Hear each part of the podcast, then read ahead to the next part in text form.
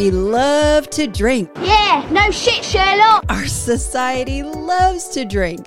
We encourage alcohol to cope, to celebrate, to cook, to eat, or just to get through a tough week. I mean, you heard the phrases mama needs a drink, pizza and beer, unwind with a glass of wine after a long day. These are common phrases we hear every day. Do we collectively have a drinking problem? It's possible. But as I always do in this podcast, I wanted to go deeper and get more personal. And I've been following a couple's journey into sobriety. Matt and Meghan Heather are two of my favorite people, and they have been so brave to share their stories with us for a two part series. Today's episode is about Matt's journey into trying to measure up to far reaching standards and his gripping spiral into alcoholism and addiction while remaining pretty functional in society. He also recounts for us his harrowing, harrowing experience in re- rehab and life into sobriety. You'll hear Matt's wife Meghan's experience in part two called Getting Him Sober, which will air next week. As you can tell, these are really important and um, and and really important stories that I think you can relate to or will know people that maybe find some uh, similarities or relatability in these stories. I hope you'll share this episode. It could save someone's life. And if you're struggling or suspect someone you know is, you can call the National Drug and Alcohol Treatment Hotline at 1 800 662 HELP. 4357 HELP. Here's part one of my conversation with Matt and Meghan. So I know that this is um, is a big deal for you to be here and sharing this, even though it is not uh, a secret. Um, so I'm really grateful for you for that, and I'd love for you to share your story, if you would. Yeah, absolutely. Uh, thanks for having me. It's not something that I've been uh, shouting from the rooftops or running the social on, but it's also not something that I've been shying away from. I'm actually pretty proud of it, and so if it like comes up organically in conversation, I'll bring it up. But I'm also not trying to force a topic on people or make it all weird or like bring it up in job interviews or that sort of thing. But at the same time, it's uh, it's a huge part of my life and it's a huge part of who I am. So where did it start? Uh, well, um, so in in general, they say, and and I'll take a step back. The science or the understanding of addiction is really, really underfunded and not really understood as maybe some of the other uh, diseases out there. And some people actually shake their head and say, "Well, it's is it really a disease?" Uh, I mean, insurance pays for it, so some people think it is. that Uh, equals disease. yeah, and it's the, you know they say it's a disease of not just the body but of the mind too. Um, but because there's not as much empathy for it, a lot of money doesn't necessarily go towards it. So there's not a big understanding of it um, to begin with. Um, gosh, where was I going with that? where it started. Where did it start? yeah. So okay, there you go. Family of origin. Um, so they they say about fifty percent comes from uh, genetics. So I have a lot of addiction in my in my uh, genetics in my family, and then they say the other half of it comes from just well life. Um, and whether it's uh, certain things that maybe happen to you or maybe expectations you don't live up to or noise going on inside your head running real fast uh, your brain running real fast or whatever it uh, you know different things can lead to that and let's see i was a really really strong good student um, really gosh did everything quote unquote the right way um, and then when i started finding my voice i guess if you will in high school i started uh, doing things maybe just slowly, little by little, um, a little against you know what common, you know whatever, whatever they wanted you to do. And uh, in high school, I maybe you know st- not maybe I did start smoking a lot of pot and that kind of stuff. um, didn't really drink because it was well, it was just easier to get pot in high school. And uh, then I went to college. Um, What kind of high school did you go to? I was going to say, I think that's an important ad. no, You don't have to name it. uh, I went to a private high school. Okay. And, uh, A very, very private high school. Yeah, and it was. I mean, I, I worked my, my tail off. It was a great school and that sort of thing. But I think because I, I mean, I was the kid that did like five hours of homework on Sundays, um, three hours every weeknight. So I think that in my free time, it was probably my guess is to escape. I mean, I just told myself it was um, just to to have fun or whatever. But I guess it was to to feel different and not to stop the spinning in my head of all the things that I have to do. I mean, even now, I feel like uh, in my head is just like a running checklist of stuff. Um, but I went away to school um, to a Catholic university that was pretty big on drinking, and that was a lot easier to get. Like, for example, in the dorms, you were allowed to drink. You didn't even have to be 21 because they didn't want you going off campus. And, uh, well, I lived a pretty sheltered life in high school. So when I was left to my own devices and time, I mean, I really just kind of hammered anything that was fun. Um, my first year of college, the the dorms got Ethernet internet, so like that was relatively new for me. Porn all day, all night.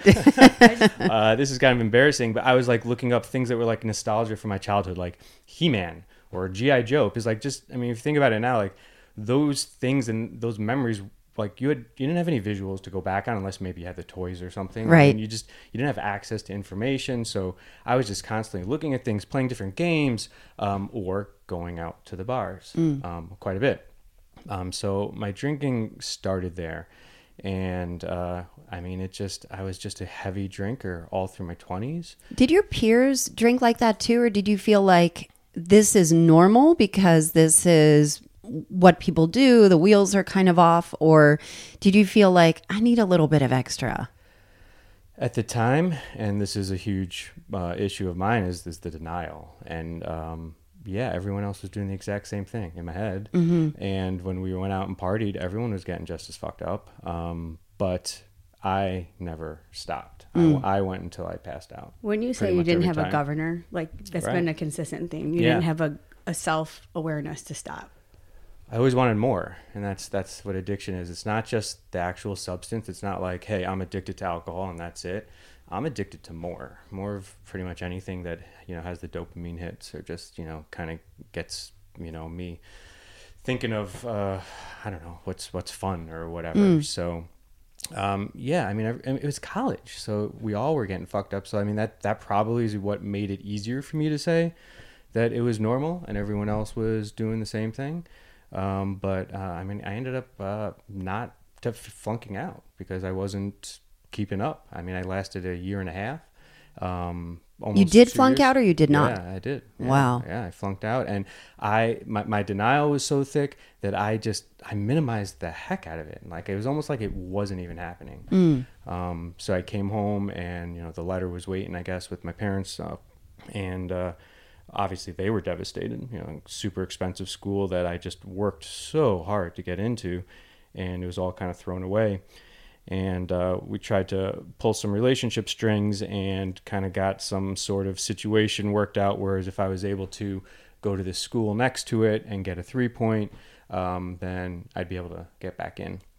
And uh, I started off great, everything was cool, but then started going out again, and you know, same pretty much same thing happened. Uh, I, so I didn't live up to my to my three point there, and uh, then I came back home, and uh, we'll just say it wasn't exactly a welcome situation. I was like, well, what the heck am I going to do with my life? And I was very fortunate that just through, again, relationships, which are just so important, I um, had done internships in the summers, which, like, this was before really internships were a big thing. so I had places that I had interned in that were willing to give me a job. So it was great. So I started in uh, the marketing and advertising. And uh, even though, you know, you're supposed to have a degree, and so I was, you know, taking classes at night and whatnot, but um, I ended up working my tail off, same work ethic. And then, you know, once I stopped punching the clock, I mean, I didn't have a family to go home to, so I'd work excessive hours. Um, and then at night, you know, same thing. I just uh, I'd party real hard. I mean, not every night. This was definitely a gradual thing over the years to work out more and more and more and more. Um, but when I did do it, it was it was uh, excess.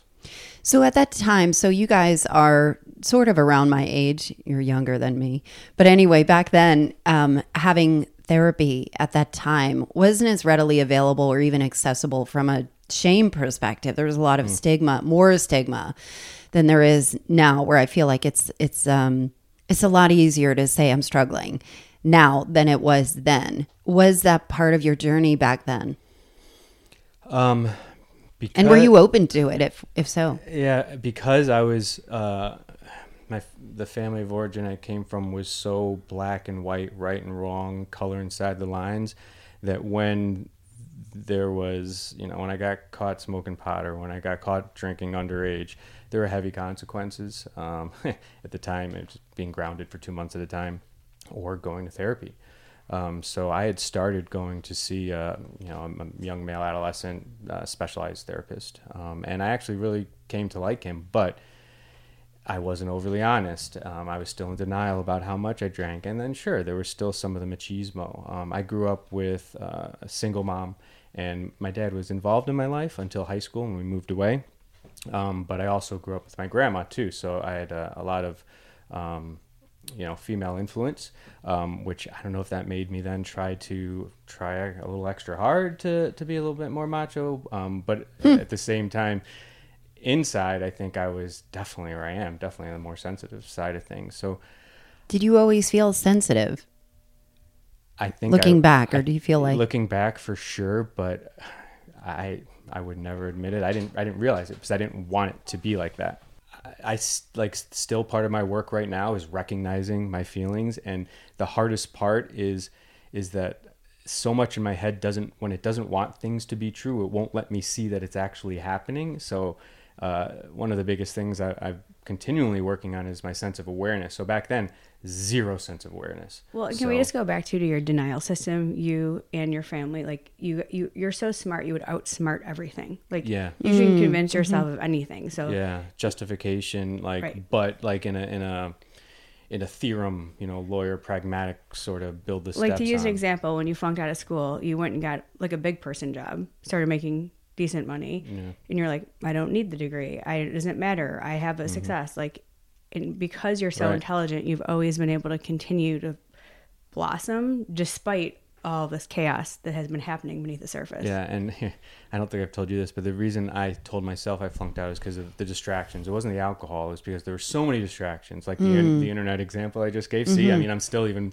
putting it on that um, so it was the distractions of alcohol internet girls friends uh, you know whatever the case Anything that was more fun than what you were supposed to be doing. right Because that dopamine hit. Right. And I also blamed pot. I was like, God, I must have smoked so much pot it took away my drive. That that had to be it. So that's what it was. So it was all of that, but not addiction. No, I'm not addicted, even though my dad was addicted, other family members. I mean I mean the writing was on the wall. Even other people were telling me that. And I hated it. Hated hearing. What? It, yeah. So I'm. I imagine that you may have dated people or people that were close to you that said, "Matt, you got to slow down." You know how how did those relationships um, evolve, or how did you respond to those? I'd imagine not very favorably, and it just became kind of like a taboo topic. I probably made it, or I'm sure I made it really uncomfortable for people to approach me about it. I also don't think anyone quite knew. It was always just like bubbling beneath the surface. I walked the line like well enough to where I kept my shit together well enough, but I could fall off any, and, and I did. I'd make big mistakes and I'd get in trouble for it, but I was relatively affable enough that people would forgive me, or I would I would sincerely be incredibly apologetic about something, and I'd get forgiven. So I was able to kind of leverage some charisma for my fuck ups and then walk a close enough line to still have accomplishments. You hmm. also have a huge threshold for anxiety, like things that would make people crazy. Like I think you will just wait until you figure it out and it works out.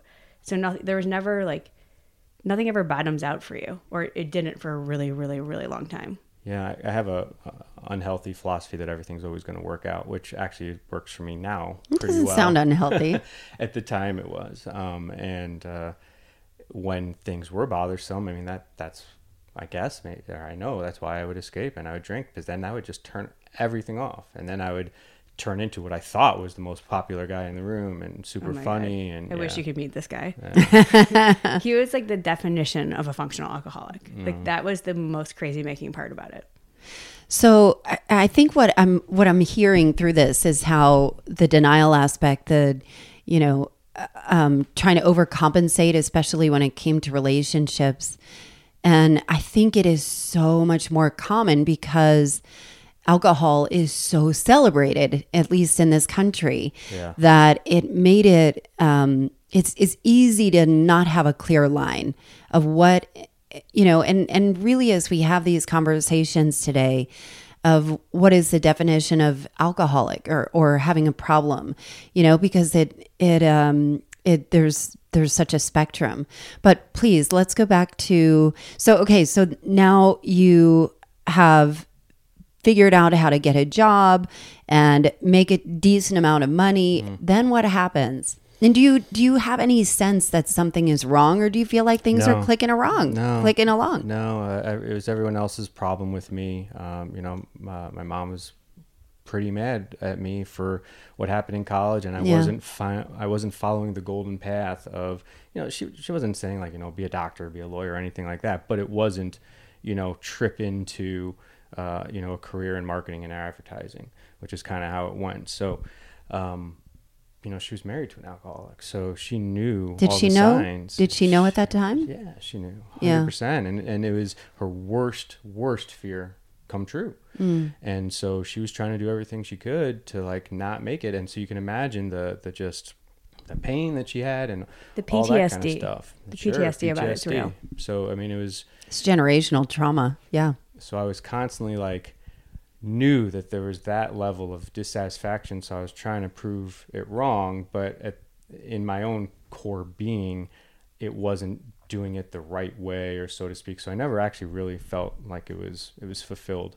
Um, but yeah I kept clicking along uh, going to work every day showing up because that was um, I'm actually a good creature of, of habit and, and structure when I'm placed and forced into it, um, which will come up later on how the wheels came off. Um, so I did pretty well in my career and kept progressing. And um, as far as my partying went, uh, I mean, you, you hit on it yourself. It's a celebrated thing. So there's always a reason to drink. There's always a certain sporting event.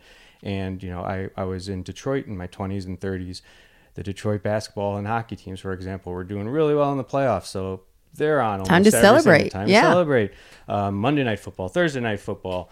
I mean, Friday and Saturdays were givens. Absolutely. Thursdays, just like kind of college, was a party night. So then, you know, maybe I'd take Sunday, Monday off, or sometimes Tuesday. But in general, there was always a reason um, to party. So everyone around me was I could find someone doing it, right? The the, the common denominators, it was always me. I was always You're it. always down. Right. And um, because I did good work, I sometimes would get slack for maybe not coming in right at eight or nine or whatever. Um, because I would stay into the evenings, into the AMs, whatever. I would do. Were you blackout drunk, or what did that look like? Yeah. What was drunk Matt like? Oh gosh. I mean, it depends. Um, sometimes I'd be the I life could of the tell party. so many stories, but I won't. yeah. Well, no. You, I mean, go ahead. What- I mean, by the time I met Meghan, it was it was not like it was not fun party mat like college. Well, no, it would start off fun party, and you'd get like funnier and louder and more like, "Hey, I met Heather. Nice to meet you." And then it's like he'd reach a certain point, and he wouldn't be like, you know, passing out in her front lawn, although that had did happen Yeah. a handful of times. Um, he would basically like be able to walk and talk, but like Autopilot. like autopilot, like no one was there. yeah. He wasn't. He's probably he's blackout, yes, Yeah. but he would like lose his motor skills I'd but become an but introvert. could function could function in a party and just be like a drunk guy but really there was no one there but blackout was on the right I yeah, would every say. morning I was waking up trying to piece together what the end of the night looked like. Uh, But was that fun? You know, like, Oh. oh, man, I, I got No. How blackout about, again. wait, how about when I used to find you? Remember in our like the first house on Williamsbury, you'd be in the garage, like fall asleep in a chair yeah, yeah. with I like a cigarette in his hand. Oh my gosh, I've fallen asleep in my car, passed out, passed out in my car. I mean, I've passed out all sorts of places, and the anxiety is ridiculous because uh, as your body tries to heal from you know hangovers or whatever, there's just the alcohol causes more anxiety. I mean, it's a vicious cycle. Um, so the anxiety every single morning was just it, it ended up becoming so frequent that that's just how I thought life was. I, that's how every day of my life ended up being when I was in my you know mid later thirties. But at a certain age, that kind of experience is cool. Like, oh, look what happened, you know. Yeah. like found him in the bushes again and it's funny, you know, and at some point it doesn't become funny anymore. No, because it was always me that I, I I'd become embarrassed and I'd become um, Defensive. defensive, Mm-hmm. very very defensive, um, and I'd try to keep it together and I'd try to justify. Well, it wasn't really that bad. I mean, I still. Even talking about it now, uh, watch. I guarantee you, I'll probably try to correct Meghan a few times and be like, "Well, it wasn't exactly like that." It's called gaslighting. I think is the, is the formal medical term. Uh, gaslighting is a whole other thing that I was doing. Um, well, I mean, since we're there, that's basically um, kind of again how I was. I'd pragmatically justify things. I would do it so to make Meghan think she was the one that was crazy. So it'd be kind of like flipping the script um, and making it so. Not only was I defensive, but I'd get so defensive I'd go on the offensive on a little bit, and so then she would feel stupid, which is a horrible, horrible thing that I mean, that was one of the things that ended up um, getting me uh, sober was was recognizing how much pain and destruction I caused just from that tactic alone.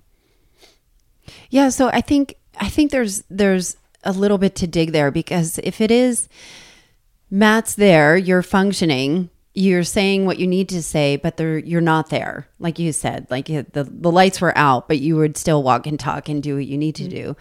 You know, there there's sloppy drunk, there's functional drunk, there's so many different variations of what drunk looks like for people.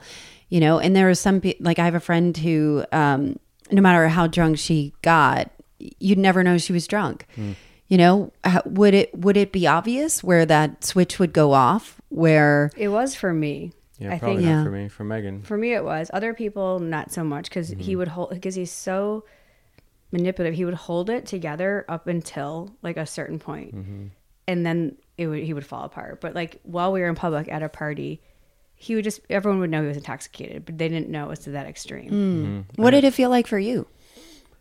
I mean, for the longest time, um, I mean, it's it's a law of diminishing returns over years, but for the longest time, it was it was euphoric. It was a high um, at, at first. I mean, alcohol is a depressant, so that's why the latter stages uh, are aren't quite highs. But in the moment, I was having the time of my life. Um, so it would it would feel great up until a certain point where it would just be like I'd stop getting the high, but I would still keep trying to chase it, and then it would go to blackout till I wouldn't even you know realize what I was doing. Yet I would still. That's the craziest thing. I'd be on autopilot, but you still think you're in control. Um, it's, it's really weird. You'd still need more drinks. Like you'd Always. be taking beers to bed. Always Like, the f- and the fear of not ha- like I'd bring a beer to bed sometimes, not because I actually was going to drink it, but the fear of not having it, not being able to get it was uh, was incredibly uh, powerful. Did it feel like I, I'm wondering at any point were you like, you know, I need to slow down. Let me just chill. Yeah. You know, what did that look like when you were trying to put the governor on, as you said? It was always external forces. So a DUI, Somebody's mad at you. Someone's mad at me. A Right. girlfriend. Uh, I mean, I used to joke, and I shouldn't even say it was a joke, but Meghan and I would get into quarterly fights because she'd get fed up, and it happened once a quarter where she'd rip me a new one, totally justifiably, and I would feel incredibly remorseful. And it always looked different each quarter on how I would go about trying to scale it back you know, okay, well, I'm just going to drink beer. I'm only going to drink two nights a week or three nights a week or whatever. And it would last for a little while, but then eventually it would just go back to the way it always was. mm Did you feel bad opening up that first beer? Like, I kind of need this. No, because I would have justified it. I mean, that's like, that's the other crazy thing is like, I never had a desire internally, a true desire to stop. I didn't think I was an alcoholic. I didn't have any sort of uh, spirituality. I was always like, oh, science, science, science. There's no God. Science, science, science. And um, so.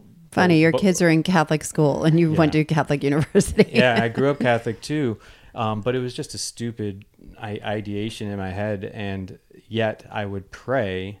This is the only thing I'd ever pray for that I wasn't an alcoholic, hmm. because not because of because I liked it so much. not because I didn't want to be doing what I was doing and the, impl- the, the the causes and effects, but because I enjoyed it that much, I didn't want to have to stop. That's how much I liked it, and that alone didn't even make me realize that. I mean, it's crazy. That itself should have told me that it was it, but because I was either achieving things or I could quote unquote stop when I wanted to.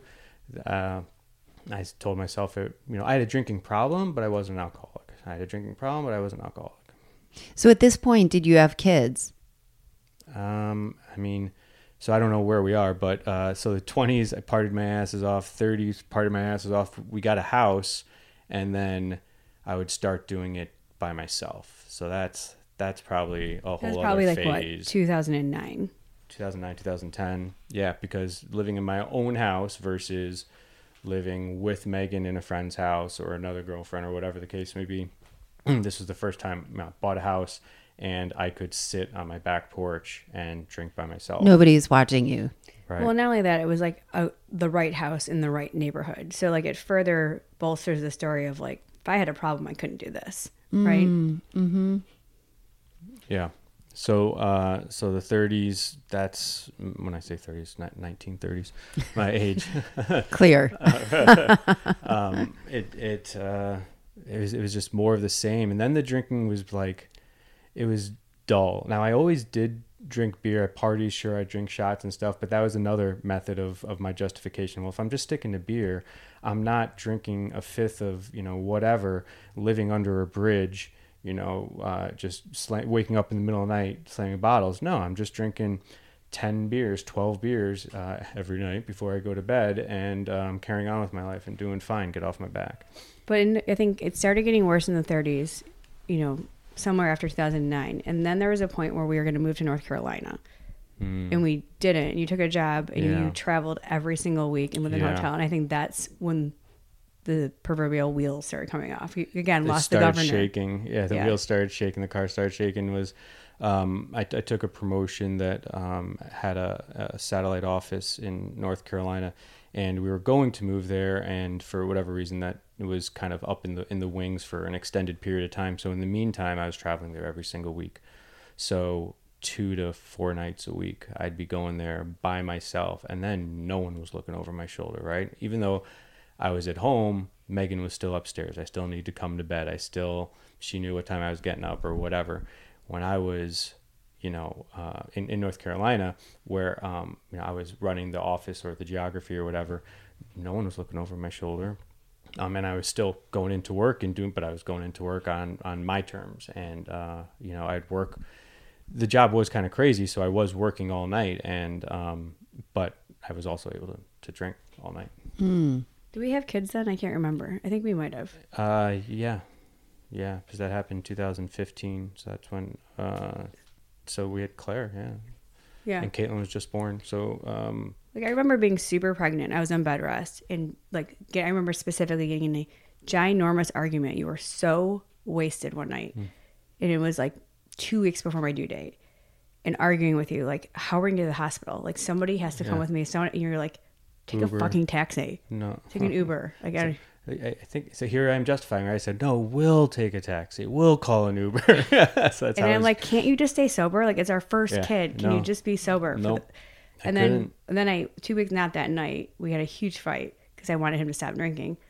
You we probably two weeks later did have a child, our first child, and after delivery you went to quote unquote go get me some food, and came back like four hours later yeah. wasted. I, I went and drank a 12 pack of beer and, Mm. and called uh, friends or whoever on the phone, sat in my car. Well, I was starving after like being in labor for Right. Oh fifteen my God. hours. The level of selfishness was through the roof. Like, and I had no idea. Did you feel like a piece of shit at this time? You had no idea this was happening. No, happening. everyone else is a piece of to shit, not know. him. I was too drunk to. In the mornings, I did. Every single morning, I did. Yeah. But as the day goes on, you you feel different. When you start feeling better, um, and you start wanting it again, then back to back to selfish Matt. Is it what was like the bounce back like? Did you have rough mornings? And was you know were you getting evil eyes from Meghan? You know, Oh, like how to Rage, Yeah. rage, just rage, not evil eye, like rage. slamming of doors, Yeah. very passive aggressive. yeah, Mm-hmm. He was like a third kid. I'd get everyone ready and everything and then be Mm-hmm. like, here's the one, like take this child this where, you know, this is where you have to go. Mm-hmm. But that you didn't really care. You're right. I didn't care. I mean, I, I want to think I cared, but um, yeah, I guess. I And then right around that time, you started coming home, and I would notice black garbage bags in the back of your car, Mm-hmm. which I eventually figured out was there's some gas station that had black garbage Mm-hmm. bags that you would buy a six pack Mm-hmm. on the way home. I don't think you drank it on the way home, but you Right. would drink it before dinner or something like that. Right. So Meghan's cool, and so she wasn't always trying to be up in my shit. Um, so I wasn't the person like hiding booze or liquor under couch cushions or in cabinets because I didn't have to because she wasn't like going to look for it.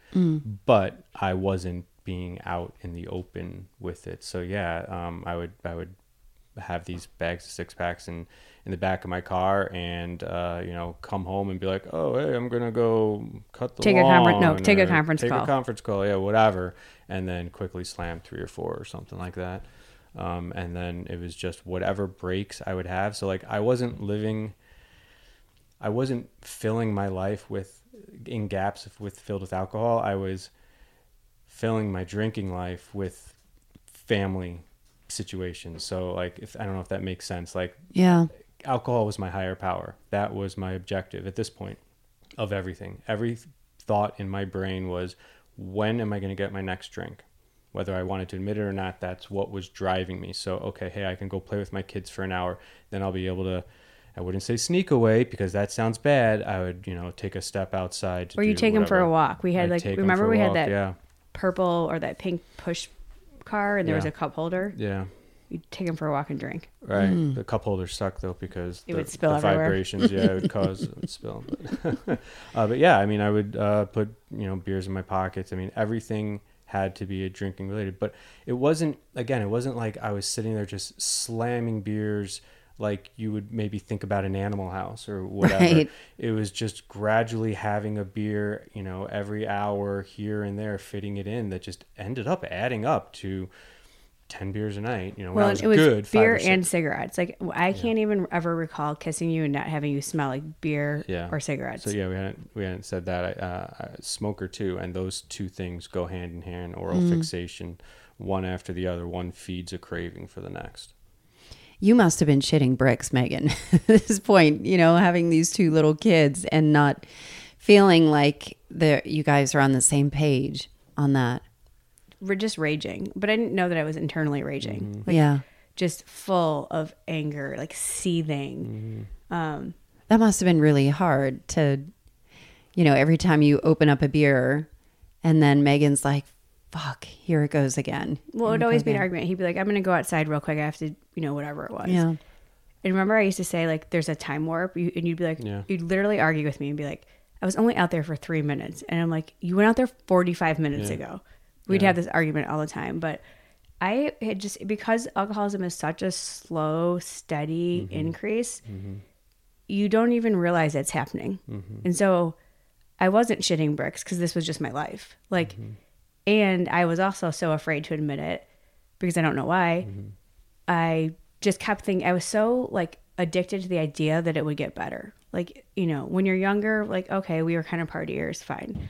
Then it's like, okay, well, we, you know, make good money, we don't have kids. And then you think, well, now we have kids. Like, obviously, this is going to change the dynamic. And then, you know, you just keep thinking, like, you just, you, I don't know, you want to believe it's going to get better mm. until you finally admit that it's not. So where was your breaking point? So Ooh, I have so many. We can we can talk about it later, but you can tell your version of it. we can we can tell your version later. Yeah. so we moved to Atlanta, and uh, my drinking was at its its max back at home. Wait, can we Um, talk about the day we moved to Atlanta? Sure. What year is this? Two, 18. 2018. So So not too long ago. not too long ago, Mm-hmm. you were like partying with the movers. Well, I wasn't partying with them. They were. I was partying amongst them, like hiding amongst them, and they were giving me tips when Meghan was at home or around. But I drinking got beer. hammered. I got hammered on our on our move. So I was Like you totally barely worthless. packed any boxes. My mom packed most of them. I Yeah. cleaned out like what I don't even know how big our house was. Yeah. Thirty six hundred square feet. Yeah, and I justified it that I was, you know, traffic control, directing traffic, telling people what to do, but really I was just walking from room to room, probably being very little help. Um, like I think even my mom was mad at that point. Like, what is I'm sure. he doing? I'm sure. But anyway, continue. So we moved to Atlanta in 2018. That's my little story that he literally drank with the movers, which I was like, they are like basically homeless and put furniture in a truck. Why are you hanging out with them? Yeah, I was I was actually in the um, remember that shed we had? You're talking about the Morningside? Yeah, yeah. That's where I was. I was drinking, and they'd knock on the door and be like, "Yo, your female's home." Like, okay. Also, Um, so when we got to Atlanta and my drinking was at its max, um, I didn't have an office to go into. I was working remote. So uh, I truly had no one looking over my shoulder. Meghan was going into the office. I was home alone all day. And- Granted, we're in a new city where I know no one and have zero support system. yeah. Right, right. And so then truly no one was was uh I didn't have any any schedule to keep me aligned to not do things, to not drive certain places, do whatever. Like I just I could do whatever I wanted and uh, that's really left to my own devices when the wheels came off and I wouldn't admit to myself that uh, I was an alcoholic. I started because I realized how upset Matt Meghan was. I was like, all right, what do I need to do that I haven't done before? Okay, I'm going to go to a therapist and talk about my drinking problem and see how we can maybe scale that back. And I wouldn't do anything he said except he recommended some some pill that's supposed to reduce cravings or whatever and I I would take that and I would drink on that. It would make me throw up and I'd keep drinking. It was stupid, but um So you that thought at this point you had a problem. yeah, I knew I had a problem. Yeah. But But after like a year of living in Atlanta, like when you started having like physical, so that's what I was just about to get to is when I finally admitted that it was like, oh shit, is when I what I got what you call the three S's, the shit shake sweats. So it sweat through the night. I wasn't eating because it's a, it's like a literally would not eat except Yeah. for like once in a while at three in the morning you'd order like Uber Eats, McDonald's. eating was uncomfortable. Like it was forcing food down my throat. I was Hmm. I was purely drinking, you know, three thousand calories a day or something equivalent of that. Um, so food was was not it. And You didn't sleep in a bed. You just we we had like a you stayed in the base. It wasn't a basement, but like the first floor with Mm-hmm. the couch. You didn't need, like he, he stopped showering. Like you, for the most Did I part. stop showering. Like Why do you like- stop showering? I, I don't just- think I did, but maybe. Like you didn't. It wasn't as frequent. Like you were just like you you lost your self care, except for when you had to go put on your like Matt Heather suit. Face. You'd, yeah. you'd put on the needlepoint belt I and the Ralph Lauren shirt and be like, great. I would overcompensate all the shit that I was feeling inside by trying to look a certain part outside. Like I could walk into a country club any any day. You should ask about this later because this goes to there's a good story about that specifically and the treatment. yeah. Um. So uh, yeah, uh, the the the three S's, and when I started getting the shakes in the morning, um, which was uh, when alcohol was out of my body. And when I would start, the first thing was just like, Meghan, get out of the house, get out of the house, get out of the house, so I could finally crack my first beer. That's when it was like, oh, You would just lay on the couch Fuck. and I'd be like getting a three and a five year old ready, trying to get out of the house by eight, and you'd just be like waiting to take a drink. Wouldn't even come upstairs.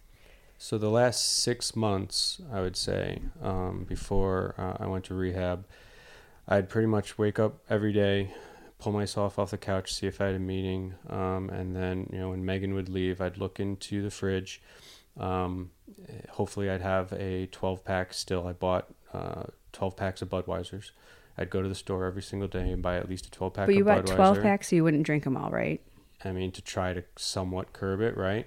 And a pack of, of Parliament Lights, and that was twenty dollars and six cents uh, every day at the drive-through liquor store, Pitch and Putt, that I went to. That they knew you by name.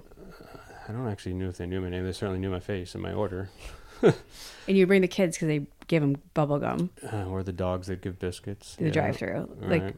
They're very accommodating. very accommodating. uh, it was a it was a five and a half minute drive there each way. Um, and every morning I'd reach in and I wouldn't just grab one. I'd I'd be grabbing two, and I would literally, you know, to your point earlier, like, do I feel any guilt? I would reach in and be like, okay, I guess today is not the day that I'm quitting drinking. And in my head, I'd be like, fuck, when's that day gonna be? Because I don't want it to be today. and I know I'm not going to want it to be tomorrow, but Matt, this is a problem. Now I know these these uh, this is a real big problem. You're gonna have to do something about it. And I don't know if I could feel Meghan's heat or what, but I started calling around. Well, first I called some friends that um, had gotten help. Wait, Matt, you're missing like there's a huge pre point where you started calling friends and wanting to get sober. What? Remember when I was like move out? Oh, I downplayed that. Um, That's a big thing. Well, I think it's important because there are ultimatums that work in these cases, and some are self directed. I didn't think it was an ultimatum. She so she said, Hmm. "I think I'm going to go to a hotel." Well, this is my version. Um, I think I'm going to go to a hotel. No, you I- need time on your own. And I was like, "That's stupid. Don't do that." And then I forgot about it. And I'm sure Meghan's version was very more. In, Well, you'd have to hear my whole backstory, like the whole thing leading up to it, which we can talk about later. But I was like, you need to move out. This is not healthy for any of us. You need help. I'm not interested in being part of it. Like, this is your shit. Like, you go deal with it. I don't even remember that. And hmm. you were like, no, no, no, I'm going to call this person, that person. And Oh, you went and called like a bunch of people, and you ended up sense. getting fucking hammered for three days straight for a weekend, just calling people, being like, I'm getting sober. Like, well. now I'm getting sober. I asked how they were getting sober. I wasn't ready to While admit that drinking I like was- yeah. 36 beers. Yeah, which yeah. made me like literally want to like push him through a glass table. So I learned about these programs that were like basically like quick detox intake things. So I was like, all right, I'm gonna do that. Let me see if there's a program that's like a weekend program. Okay, maybe I'll take a couple days off work. And I thought that, that like that would do the trick, which wouldn't even have scratched the surface, not even close.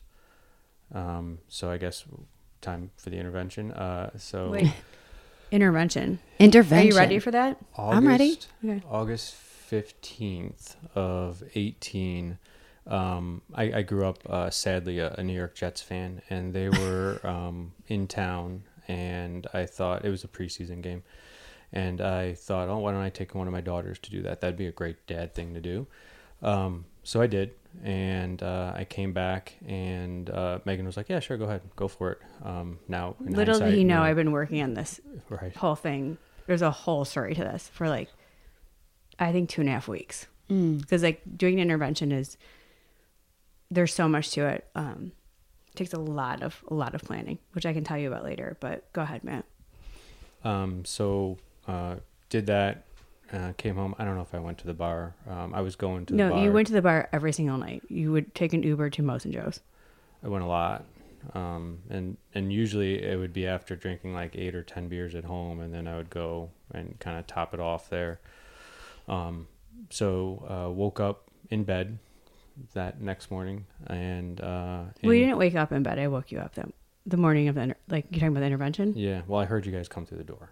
So Well, no. So we all got there, and I like you have to know, like as a person who's married to an alcoholic, my biggest fear was I'd do this intervention, and then people would think I was lying, and then he or he would like be sober, and I would be like wrong, hmm. which is like this hugely fucked up thing through this whole thing that I was so petrified that I was like crying wolf. Like even the day of the intervention when there's like interventionists here. There's like a first chair, a second chair, his parents, his best friend. Mm-hmm. We have letters written. Like we're doing the whole thing, like mm-hmm. the, the, just like you see on TV. And we went. We met at a hotel, and we had to all caravan over there. And we had to, and it was me and his best friend. We're gonna go get him and bring him. We decided like you decide like where to sit, who's gonna sit in what chair, what letter you're gonna read first. And every minute, every second, I was petrified that he wouldn't that he would be like working or something. it was like 10:30 on a Friday and you were still in bed. In our bed, which is weird. And Mike and I walk in the room. Yeah, and I immediately knew. Uh, I was like, I think I just looked at him and I said, "Oh, He, he fuck." literally he was like, "Oh fuck." Yeah, We're like, "Please meet us downstairs." yeah. Uh, so walked downstairs, and I had ordered uh, Uber Eats McDonald's the night before and hadn't cleaned up. So all my beer cans and McDonald's there is a perfect setting for, for what this ended up being. Um, and I sat down on the couch, and uh, I mean, they pretty much did their thing. Told them, told me how much they were worried and cared, and read these very, very kind letters from people that mattered um, all in our lives. And me being in the state I was, this the selfishness, I didn't give a shit about any of that until At some point, did you think, fuck it, I'm just going to leave and do my own thing? Or what did you know that there was so much at stake? I mean, but I mean, I wasn't. I was stupid, but I wasn't like that. But stupid, I, I gave you an ultimatum in my letter. So Meghan's letter is what, and it, I mean, maybe I guess maybe the ultimatum is what hit home, but Meghan's letter, more I thought, or at least I tell myself, is the the the way that it described um, how you described how it made you, your life, the girls, and the impact that I had. Because my denial was, I am drinking, and that's affecting me. I am only affecting a five foot radius around myself at any time. I'm not affecting you. I'm still pulling my weight because I thought I was. Mm-hmm. I'm still doing certain things around the house or whatever the case may be. So her letter helped helped started to open my eyes that it wasn't just me that I was hurting. What was affecting the kids at this point. Like, Mm-hmm. I mean, they were really young. I think 3 and five, but little things like Mm-hmm. Claire was washing her hands constantly. Like they were like she was getting cracked, bloody hands. Mm-hmm. It was like anxiety, not because he was. She the kids don't understand at that age. Yeah, they they just they could they could feel my rage. The negative Mm, energy. the in negative house. energy because I was just Mm-hmm. like seething beneath the surface, Mm-hmm. and they knew that Daddy wasn't around. You know, um, Physically, and if I was physically, then emotionally, I wasn't there. I was totally absent. and Cl- and Caitlin was like literally obsessed with me. Like, we wanted nothing to do with you. Like, you didn't even know her. Nothing. I had no relationship with my youngest daughter. Wow. and I had a very tight relationship with my oldest one, um, which uh, which ended up being unhealthy because she could tell something was wrong Yeah. and you needed something. So she Yeah. kept like trying to make him happy, trying to fill that void, Right. which And- was what's making was making me the sickest. and and, and I, I wasn't getting the love. And going back to earlier when you're asking about my sensitivity, yeah, I I have I am sensitive, and I, you know, love languages, words of affirmation, and intimacy. Um, or just like you know human contact touch hugs Physical touch, whatever yeah. physical touch and i wasn't getting that from meghan And you were mad that you weren't getting it. Right, but I'm not. I'm saying not just physical, Right. Like, like sex. I'm talking about just in general. And so I would hug Claire that much tighter, you know, because Mm. that's where I was getting human contact. So that probably drove, you know, what uh, what we're talking about. yeah. But so we read the letters Yeah, and you were like kind of a dick to the people. yeah. I- I Again, because Matt's always so- outsmarting it. He was just kind of like, "Will you shut the fuck up?" I think you said that to the second chair guy. Like, Oh. man, give it a break, dude. Because he was very like impassioned about it. Like, come on, is- man, you can do this. Yeah, it, it felt very cheesy. Um, It's just like TV. Like to be clear, like Mm-hmm. it is what you see on TV. Like, each person reads their letter, Yeah. and they're like, "Will you do it?" yeah. Um, I I was I'm so pompous. I, again, I dismissed pretty much everything. Um, I mean, I found holes in everyone's letters. Um, I disagreed with most of them. I got mad at some of them. I rolled my eyes at other ones. Um, but it was Meghan's letter that really did it, and uh, they said, "All right, we we've picked out a place for you. Um, we spent a lot of time. It's in Florida." I'm like, "Okay." They're like, "It's going to be 28 days," and I was like, like record scratch. Like, wait, what? 28 days? What do you think? You crazy? I can't. Can't She's like, I can't my leave my important job that I 28 go to. I go to three hours a day drunk. Jeez. Um, and so I thought, there's, there's absolutely no way I can I can do that. And uh, they said, well, actually, um, have you heard of FMLA? Um, no. They're like, you you can go on FMLA and your job will be protected. And I was like, A family "Oh." medical leave, right? Yeah, yeah, yeah, yeah. And I said, well, this, like, I'm like, I've seen the TV shows. Like, I got to go now, right? They're like, yeah. I'm like, what, what time's my flight? They're like, well, it's at three, but this went really quick. So I think we can pull you up on an earlier one. I'm like, oh, great. Um, so, uh, I, I mean, my head was swimming. Didn't I already? I think I packed you a bag. You or- didn't, but I asked you to, yeah. Yeah, So was- something like that. I was like, hey, can you pack me a bag? Um, because I don't even know. I was like just walking around aimlessly, not knowing what to do. My head was going in a thousand different directions. Um, so yeah, so um, uh, this one guy took me to. Uh, the guy was awesome. He was great. The guy that I gave You drank on the flight, but they actually like encourage you to because you gotta go to detox first. Yeah, and uh, I mean alcohol withdrawal. You can get something called uh, DTE's delirium tremor or something or other that you can die from. I mean, um, I don't know. I, I don't want to downplay the seriousness of it, but um, yeah, you can die from it. Absolutely. So you know, got to the airport, had a couple of beers, um, got on the airplane. Because at this point, you're drinking minimum 12 beers a day just to keep Yeah. like from shaking.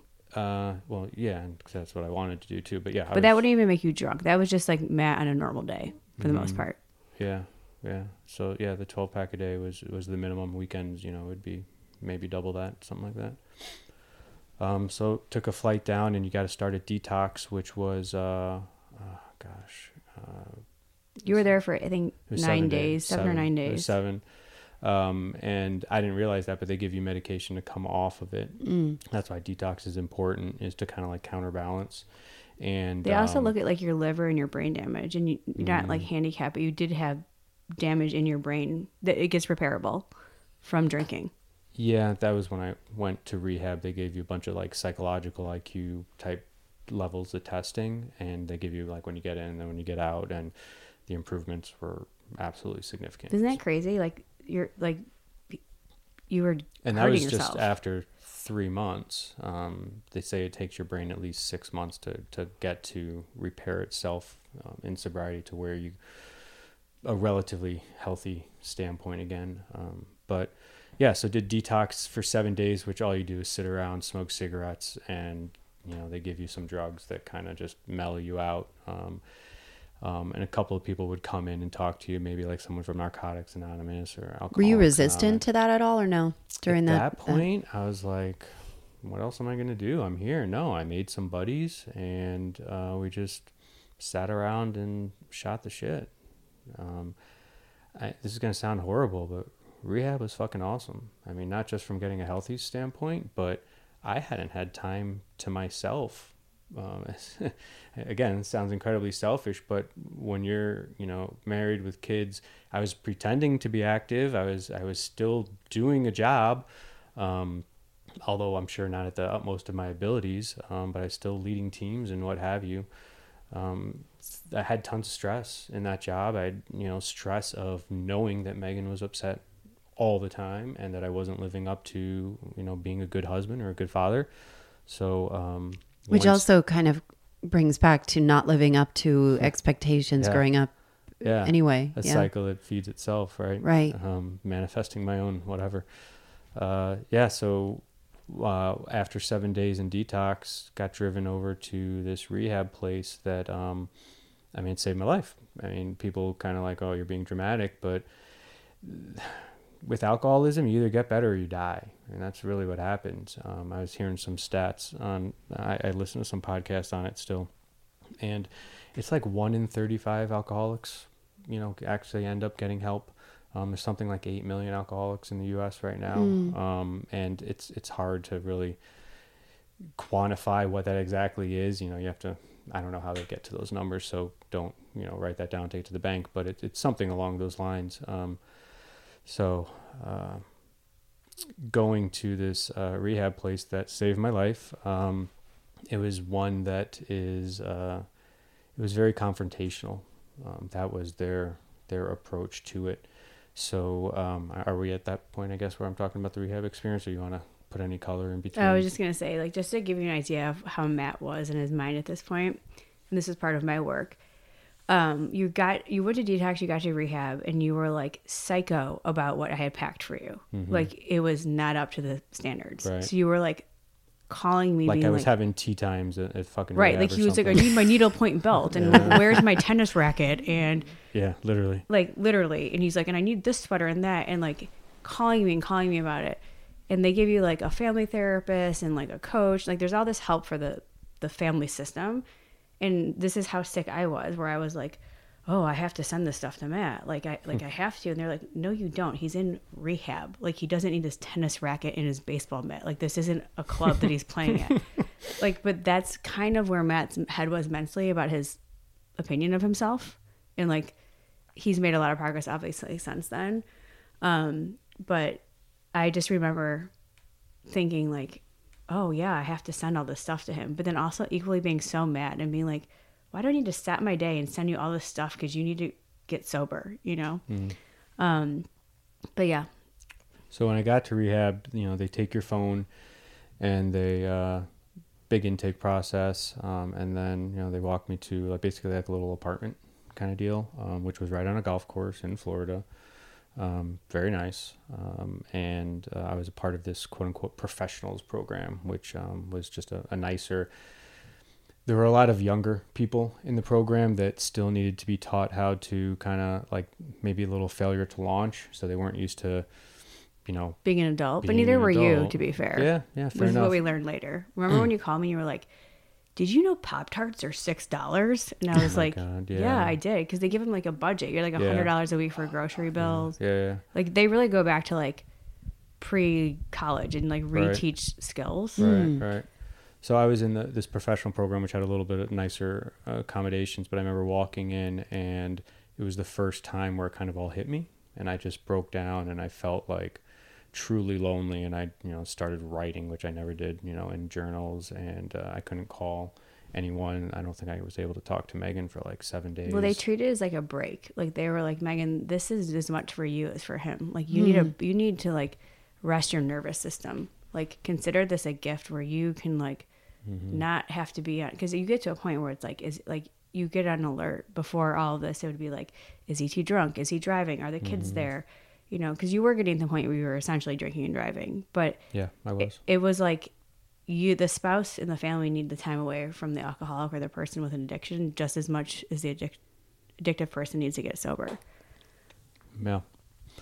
Um, so uh, rehab, uh, you you have um, you're, you're given a schedule each week, and it's basically therapy all day, and there's just different types of therapy. Um, so like one of the classes, I guess, for lack of a better term, is you know learning about your origin and your family structure and your family dynamics and going through all your history. Um, it's called clinical ph- philosophy was, was the class. And that one was really intense because that's pretty much everyone putting their story out in the line. And you're with all these other people. Um, and it was, it was kind of um, quote unquote funny that I was the alcoholic because I was the old fuddy duddy boring alcoholic where, you know, pills are such a, a huge thing nowadays. so there was Wow. pills or you know fentanyl or heroin or whatever the case there was only probably five of us that were really alcoholics out of gosh i don't know 100 200 you know people or it's a, it's a small community because you pretty much take over this apartment complex um, so they drive you to these uh, to, these, to this building in these vans the druggy buggy they call it and um, you'd sit in class in well, class in these different sessions um, and uh, they'd be themed differently. Um, and every night i think it was like i don't know six to eight or four to six thirty something like that you'd have what was called your primary. And you'd have your primary therapist um, who was your main it's like your homeroom Yeah, I guess that'd be a good way to put it. And you'd have uh, eight, maybe other people in the class, and that's where the shit got like down and dirty. And you'd all sit in a circle, and he would lead conversations, but you were there to help each other, and you would call each other out. And I mean, you did some crazy exercises like, what are your ten deepest, darkest secrets that you just put out there in a f- room full of strangers, essentially, that you end up building quite strong relationships with. I mean, you're all there trying to get sober. Now, granted, some of us had different motives. Like, I didn't know if I was going to uh, maintain a marriage. I had that fear hanging over my head, and that I didn't think would be able. I didn't think I'd be able to carry on uh, not being married. Um, but for the first couple of weeks, I thought I was doing all this better improvement, and uh, it kind of gets to your turn in the circle of primary. And when it got to me, um, and I'd say my piece, everyone looked at me and were just like, "Fuck you, you're full of shit." And I'm like, "What are you talking because about?" there was no emotion you said all the right words Right. They're like, Right. you're, they called me like, you're walking uh, sales PowerPoint. Um, And, and, and I, I thought I was being sincere and earnest but and that's honest. that's how out of touch with yourself Right. and your gut Yep. that you were and that's how he was functioning his entire life Yep, 100%. I didn't realize that. And it took, they ended up after two weeks, which I, I did some learning about, you know, what the disease and, and uh, different coping mechanisms. it was during and- family week So Meghan came down. They brought Meghan down. And of course, I'm like, hey, what's up, babe? You know, open arms. And I'm cured. yeah, it wasn't exactly the same back. And Well, because um, then I joined primary group and met with Mm-hmm. this therapist, and they get like a whole other version of whatever he's been saying. Mm-hmm. And that, yeah, that was like one of the most intense weeks of my life. Yeah, me too. And that's when I say confrontational. That's when you know Meghan hit me between the eyes. And earlier, I with her letter, I got a little bit of a taste of what she was going through. But in Family Week, when she participated in the actual therapy, I actually went to all of his, like, they gave me different assignments. I went to all the same therapies and participated in group, Mm-hmm. like any one of the alcoholics, and some of them with them. It's crazy. Remember, we got to tell her about the role play thing we had to do with the kids. Oh my god. Yeah. So in primary she uh she put it all out there and that that and then the role play there were two instances that really broke me and helped me really see what I had done. Um It was the first time I had ever verbalized how much seething anger I was full of. Like I remember yelling at you. Yeah. And then like what it's interesting is like everyone like liked him and I don't I people I didn't make people not like you, but you were mad because people were like, "Wow, you were a shitty dad or you weren't great to your wife." And they were like kind of joining my side in the conversation, Well, right? uh Like I don't mean it like that, but well they thought I was a pedophile. okay, well that that's a whole nother story. Wait, what? yeah. this took a turn. but I didn't. Yeah. I, that was not me saying. But anyway, so then like through this, when they realized he was out of touch with himself, they realized that he used. I don't know if I'm saying this right, but like a, an appearance to cloak what's really happening Yeah. behind the scenes. So Yeah. while I was at Family Week, they basically what's it called that when they do. There's a name for it. They banned him from wearing nice clothes. Basically, he had Yeah. to dress in no shoes, with a ripped shirt and no dirty, needlepoint belt. no needlepoint, to point. Like for a week while I was there, he was not allowed to look how he likes to portray to the Oh, world. Gosh, I forget what it was called. It was like a something ban. Um, I forget what it was called. But uh, I, I first time he said, "Okay, you you can't look nice anymore." I came in in like gym shorts and a t-shirt, and he's like, "You did not meet the assignment." He's like, you, did, you did not understand the assignment. Right? Um, so then You had to match like- your insides. You had to make your insides how you feel on the inside Right. match the outside. That was the assignment. So then I went home and um and you know I'd made friends so like we'd hang out in between classes and just like college like you have an hour in between classes so go back to your apartment or whatever and I was like fuck it they want to see blah blah blah so I like took a t-shirt ripped it up took ashtrays full of cigarettes and ashes covered it up I had long hair by that point you know took all the product or whatever out and like you know afroed it up and uh Didn't wear shoes. didn't wear shoes and came in he's like all right you, you Now nailed you're it. here. They made him wear that for like I Two think weeks. two weeks, Yeah, so Wow. two which was really hard for. Matt to Yeah. face the world Yeah. with how he really felt. Like for both things to be in sync. and it helped me be a lot more honest in in my groups and sessions because it just was like screw it you know i'm just gonna i don't know it helped me stop Pretending. being tense and yeah i guess yeah you're right pretending Yeah. But then on the kid front, so they, you know, so I yeah didn't. can we clear this pedophile okay, thing he's please? definitely not a pedophile. okay, he's definitely not a pedophile. What was happening at home was Matt was so in need of like love and attention, and Mm-hmm. I was like repulsed by him at this point. Like literally couldn't even like stand the smell of him Mm-hmm. because you also smelled terrible. He would always go cuddle with Claire. Mm-hmm. Like he would go sleep in her bed or whatever, and I never ever was like, "Oh, I think something's going on," but it, I didn't. It made me uncomfortable. Like it was just, it wasn't normal for an, a, a father to constantly want to like receive like cuddling from his daughter, and I just thought it was unhealthy and unhealthy that he wasn't equaling his like attention desire to the other child. And so in Family Week, there's this, I forget what the session's called, but like experiential or something it's experiential therapy. But basically, they have other members of this tight group play the role of your children. And well everybody in your family everyone in your family. And I mean, I can't remember the whole thing, but I, hmm. I remember it. Other people draw from their experience, and I remember it. It, it kind of progressed to the point of showing us what our children would be like at like 18 or 19 if Matt had continued favoring Claire as the child that was perfect, and he continued ignoring Caitlin, and what our marriage would look like. And I mean, people were crying. Matt was crying. I'm probably not doing the story justice, yeah but so they they they say okay who are the the core nucleus members of your family and you know every class had 10 to 15 people they say okay um someone you're going to be caitlin matt's daughter youngest daughter you're going to be claire matt's oldest daughter meghan you're going to be meghan so and so you're going to be matt's mom so and so you're going to be matt's dad and then they'd be like uh, all right Meghan, go ahead, t- tell Matt what you you know really have been wanting to tell him." And man, she uh, she unloaded both barrels um, as she should have, and it was like, "You are not the king anymore of this castle." And the only reason I'm here is for the kids. I want nothing to do with you, you know, et cetera, et cetera, et want, cetera. my whole thing was I wanted to break the cycle of addiction. Like I don't want my kids to have to deal with this. She I want them to have new tools. And for my for my seat at the table, Matt had been the the king of the castle. It was whatever Matt said, Mm-hmm. whatever he thought, whatever answer was his was right. Like I was so tired of feeling crazy. I was so tired of of tiptoeing around his alcoholism and if he was too drunk. I mean, it took over every aspect of our life, our finances, our social, who we hung out with. So, like we had some friends we stopped kind of talking to. That was probably like my very early warning sign. Um, and I was just like, I'm not doing this anymore. Like I am not letting you and your disease control me. Like I, I want better for our kids. I want better for ourselves. This isn't the life that I want.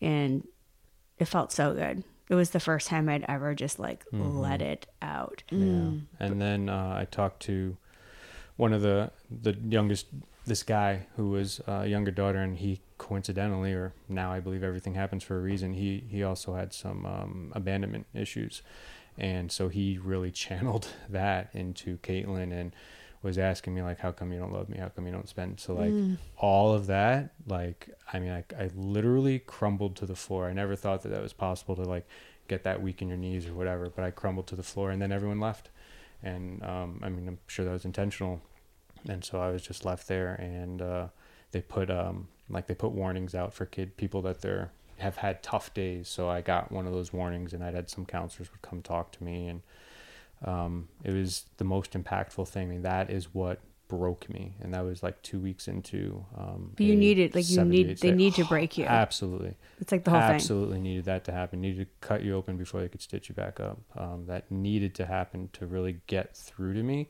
And from there was, you know, day one after that. It when I basically shows you like if you don't get sober, this is the trajectory of your life. Mm-hmm. Like you're not married. One kid is, you know, has abandonment issues and hatred. The other one's favored and can't do anything right, and then probably has Matt's perfectionism issues. You know, like it was intense. Yeah. So, um, you know, you do there are 28 increments. So I did a second 28, and uh, they still didn't think I was quite ready.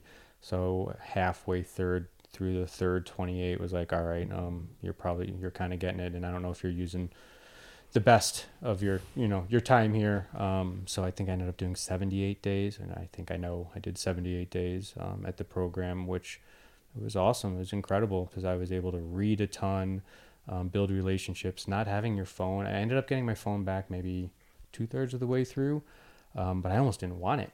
Um, I was I was able to sit outside and it sounds so corny, but like appreciate nature. Um, It's like or- a trigger for you, the phone.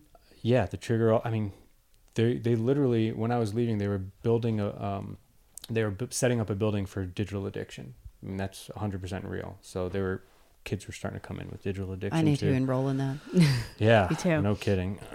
um, so it was. I made some incredible relationships. Uh, one of the classes I took was uh, process addiction, and this goes back to what I was saying on how it's not alcohol. Alcohol happened to be the thing that I was, you know, using the most, but it's addiction could be in any form: gambling, porn, cigarettes, uh, phone, digital. I, I mean, anything. So.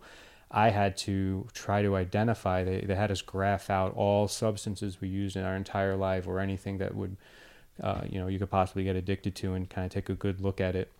And I felt that really helped me coming out because, you know, I didn't know if I was a gambling addict, for example, but it showed me that like maybe you just shouldn't do that. Why even mess with it? So like I don't mess with that anymore, and uh, But even now, you have to be careful, just because you have to be aware that you like a dopamine hit, like yeah, finding the perfect thing online shopping. Like we always Yeah. like talk about it. Like, okay, Right. is this? Do you really need to be buying this and doing this, or do you like the process and the hit of it and then receiving it? Right.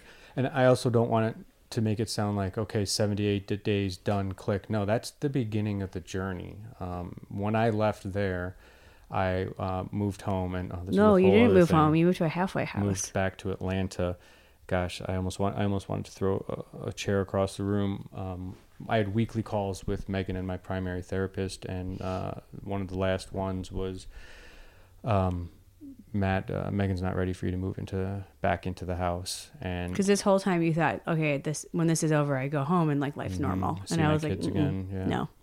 Nope. Um, and a lot of people they encourage to stay there because this was in Delray, Florida, um, and it's like the self-proclaimed uh, uh, rehab capital of, the- of of the world.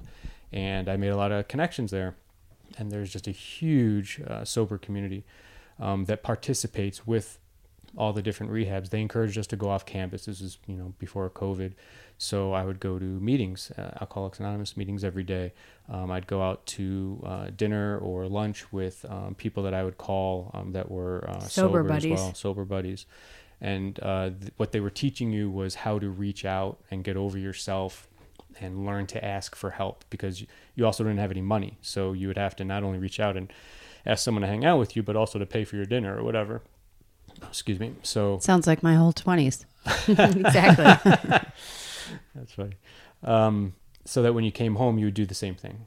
Um, so that that was an important part of it. So I, they they said, okay, research uh, halfway houses, which are apartments that make you take drug tests and uh, you know keep a clean keep a clean apartment, go to meetings, uh, make sure you have a job. Which you know I still fortunately uh, had a job waiting for me when I came back. Um, not that they were ecstatic about that, of course. Um, uh, but came back and I lived in this halfway house for seven and a half months. Wow.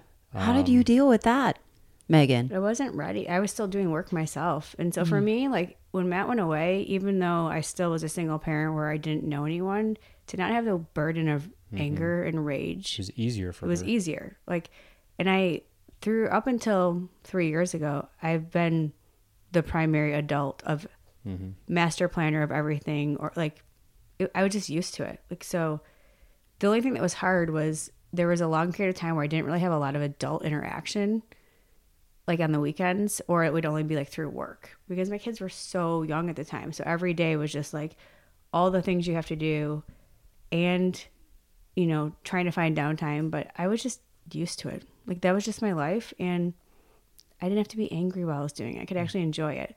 Like a lot of times I was so passive aggressively, like waiting for him to notice that I'd be like raging and be like, look at all the things I did and waiting for him to be like, thank you, which of course never came because he didn't give a shit.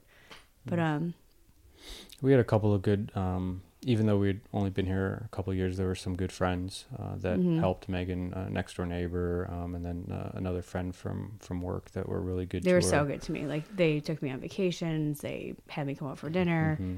Um, turns out our next door neighbor in Morningside, his husband also was an addict, and I'll Mm-hmm. never forget this. The day after we sent Matt away, um, he came to my door with an apple pie, and was just like, "I've been there before too." He like he didn't even say the words of like, "He's in rehab, he's an addict" or whatever. Like he just knew. And turns out he kind of knew all along because he had seen it himself with his mm-hmm. husband, and so he ended up just being like a really good Yeah. they were still good friends with him, but just I never met someone like that was when I had my moment of like there's other people like me, like other people mm. have been through this and I don't have to like carry this burden of shame. It was like the biggest gift someone could have given me was just to be like I totally know what you're going through. What I'm hearing is that so I'm I'm noticing as you're saying this is that both of you feel so isolated in this, but mm-hmm. then have all of this support kind of come out of the woodwork where it's mm-hmm. like, I didn't die, I didn't blow up, I didn't, Right. you Yeah. know, my kids are alive. Yeah. And I'm wondering, Matt, what did it look like staying sober? Did you, you know, like I've watched all those interventions where, you know, the the chance of relapse is so high. Yeah, it is high. I mean, again, it's hard to, to truly measure it, but they say 80 to 90 percent Yeah. uh, relapse in their first year. Um, and it's hard to track who relapses because no one's going to come back and tell you, "Oh, hey, guess what? I relapsed." Um, but uh, it's do it's continuing to do the things that I started doing in rehab, which was going to meetings uh, every single day, and the things that I did in my halfway house, um, which was Do you think the halfway thing was a gift? Like you really had Yes. to relearn how to well, be if- an adult in your real life. so the hardest thing is for everyone's initial inclination is to jump back into your family. Like I want, I need to make up for this. I want to be a part of my family.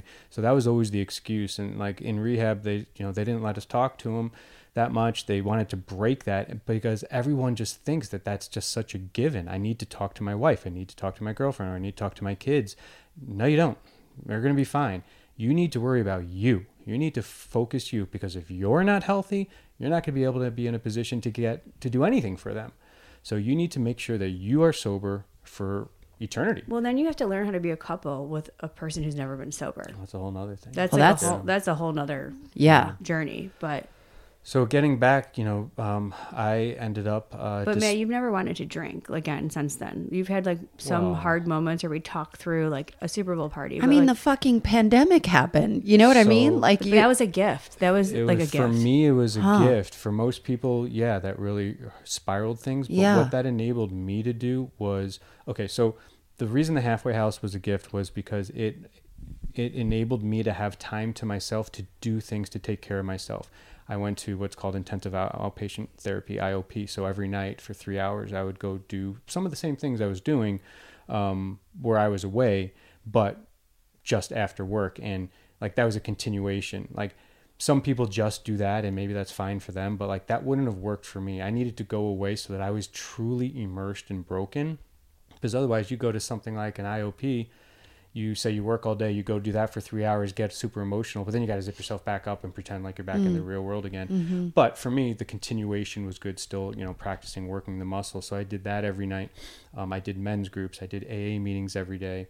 Um, I was busy, you know, um, you know, 6 a.m. till 11 p.m. and I made sure that I was, you know, doing the readings I wanted to do, whether it be out of, uh, you know, the AA books called the Big Book, um, or other just in general books that are self-improvement type things, and doing that for seven months got me into some some good practices and um, helped my self-awareness um, helped break down more of the denial. My denial is still there but i can catch it better now where i'm like oh you're just that's the story you're telling yourself and that's really not what's actually happening matt so having that awareness i can course correct a lot sooner um, but meghan you know you said i haven't wanted to drink yeah absolutely i have but not like people would think. Like you're not like everyday jonesing for it. I was for a long time. Well, Um, that's natural, but then you learned what your triggers are. We practiced like, okay, if we go to this party and this is happening, we stayed away from like bonfires or like big sporting events where you knew that was going to be like a thing. right. Um, but you kind of became like a model AA citizen. Yeah. Like, well, the overachiever. right. um, but I, but also, you know, like I've gone out with you guys, and I remember that that dinner last year with with the other parents, Like, and you mean the one when I couldn't get out of bed on Sunday? yeah you know day? meghan meghan is not sober but um it it i i was really dumbfounded and really the reason why i wanted to talk to you was how you acted that you know we went out to a bar after you were cool as a cucumber. You hmm. bought everybody drinks hmm. you know and and we're fine drinking water or seltzer or whatever it was. And i'm like is this for real? Like hmm. what kind of therapy do you go to where you can go from where you were where i guess it's your rock bottom to being cool? Or is that a dangerous situation? So both. Um, highly not recommended when you're first getting sober. Yeah. Um, because uh, trigger is, is a word that's used a lot. Um, and they're they're out there. If you think about it, my life, everything I did involved alcohol. So when I was reassimilating back into the real world, every time I went to a gas station and saw the cooler, every time I went to a grocery store and saw the beer aisle, every time I went to any event, I mean, places that sell alcohol are increasing. I used to only go and bring my kids to places that sold alcohol so that I could drink. Now, obviously, I'm not looking for that, but I'm noticing that it is everywhere. So everything I was doing was doing the first time sober. And like Meghan was saying, I would need exit plans or strategies. And um, I, I really integrated myself heavy into uh, AA. And a lot of those practices were calling someone. It's really building up your network. I mean, what AA is, in my opinion, is half getting all of guilt and any potential things that would cause you anxiety off your chest.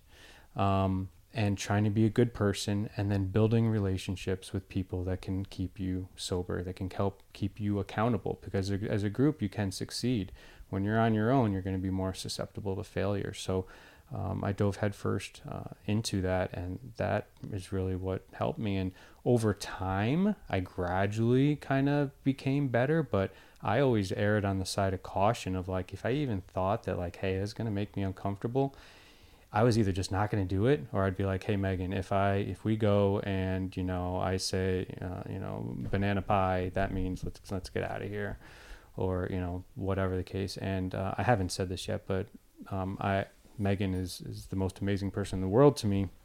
Um, the fact that she's given me a thousand chances, but she was so incredibly supportive through all of it. Um, I'm so glad that that she made me work uh, to get back into the good graces and earn it, and that's why we were saying the pandemic was was helpful because I was able to reassimilate back into my family's life.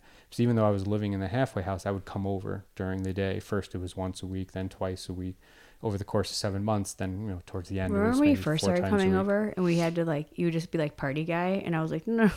Hold Wait on. a minute. Remember we had to have that conversation. Be like, well, no, if you're gonna come over, like you got to do laundry, you got to unload the dishwasher. Like that was part of the assimilation. Like oh yeah, so another part of the program is uh, acts of service, and you're just constantly can't be thinking about yourself because it's all about the long play and you'll feel internal fulfillment if you're always giving and giving yourself away. So my mindset was trying to be what can i do for someone else? And it, it, it got pretty excessive um, but uh, yeah, I was I was trying to do dishwashers, laundry to the point I was just exhausted um, all the time. That's why you were washing that lady's car. Came over to help babysit. oh yeah, I remember that.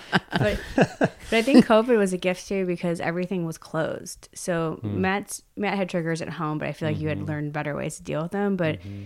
you know the concert venue type thing and baseball games oh, and things never. things that you he could explore life without uh, like build that muscle and the world right. was cl- like he, there wasn't FOMO. And but did you FOMO. feel but did you feel like fuck why can't I keep doing those things? I love ba- basketball or baseball games yeah. or whatever it is. Yeah. I mean it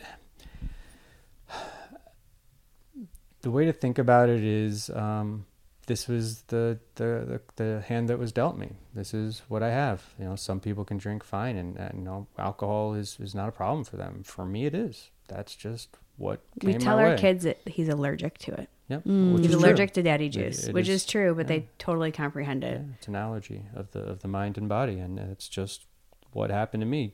Do sometimes I feel sorry for myself and it sucks? Yeah, but it's called playing the tape and my tape goes something like this. If I start having one, I'm going to want two, three, four, five, six, seven, mm-hmm. eight, nine, ten. Even if I try to control myself today and have one or two, I know my brain. We say that you know alcoholism is is outside the door doing push-ups, waiting for me to have a weak moment to jump right back in. So I'll justify whether it's in a week or a year or ten years that eventually I'll justify that I'm strong enough to have a drink well, I know that if I have one eventually, it's going to turn exactly back into what it used to be. And that's a life where I'm going to lose my house, my family, my kids, everything that actually matters something to me. And that's just not worth it for me. And that's how it started. And as I got through the program and worked through all the steps, you know, there's something called the promises where um, you lose the attraction for alcohol. And that happened to me at about 11 months, 10 mm. and a hmm. half, 11 months, where it, I could truly say that it did not say recoil like a flame. It did not wasn't attractive to me. Sure, sometimes we're outside on a at a golf course and my buddy has a cold beer there for two or three seconds. Yeah, that looks that looks great. But you know what? Play the tape. Boom. Where would that? But how many me? times have you said how much better you like your life sober? Oh my God, it's it's I can't believe how much I don't want to say wasted because this path is what if I tried to get sober when I was in my 20s or even earlier, a, day earlier, it wouldn't have worked because I wouldn't have believed that I needed to do it until I saw the physical um, ramifications and the withdrawal symptoms. That was what really proved to me. Otherwise, I'd still be out doing quote unquote research. um, I wouldn't believe it. I would be doing it for the wrong reasons, which are for other people. This time I did it for myself um, to get myself better. And I am, in my opinion, a hundred times of a better and more productive uh, human being. And I, I love life, and I can't imagine my life with alcohol in it again. And when you see really drunk people, you're like, gross. Like, I can't Wow. believe that. I feel shame because I'm like, that was me. Wow, what an idiot and an asshole I was. it probably helps. I'm not a huge drinker. Like, I'd rather have Oh, like a huge. million and one cookies instead. Yeah, back to the support of Meghan. I mean, ideally, you know, some people are like, well, this is your problem. You should figure it out. Um, it shouldn't stop me from drinking. I mean, But isn't that a big misconception Yeah. that it is one person's it's a fam- problem? it's a family. As much as it sucks, it is a family problem. And that made me so angry for a while. Like, Mm-hmm. so angry. Like, I was like, it was like, I mean, because in a perfect world, an ideal sober scenario, we shouldn't even ever have alcohol in our house. I Mm-hmm. should never have a drink. I didn't fully subscribe to that. Like, I am respectful of it. We don't keep beer and things I know he would Well, really like. We didn't have anything in the house at first. We didn't at all, but like I will still have a glass of wine. I will still go out to dinner and have a drink. I will still once in a very blue moon drink too much, but like it's not a thing for me, but mm-hmm. it is a family thing. And mm-hmm. he was sick and I was just as sick. I mean, you have to have a certain type of like, you know, there has to be certain ingredients in order to be in a codependent relationship that involves alcoholism. So I was just as sick and so I had to do a ton of work. And I've always been a big believer in work, so this wasn't new.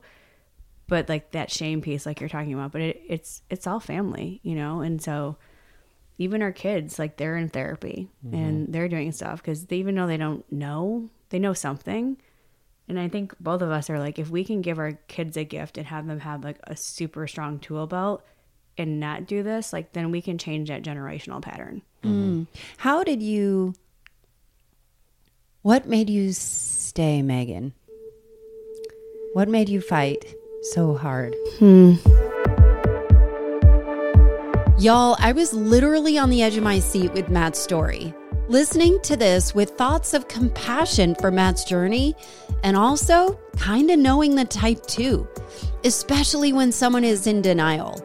I was blown away by his strength to stay sober in a world where drinking and drinking heavily is kind of the norm.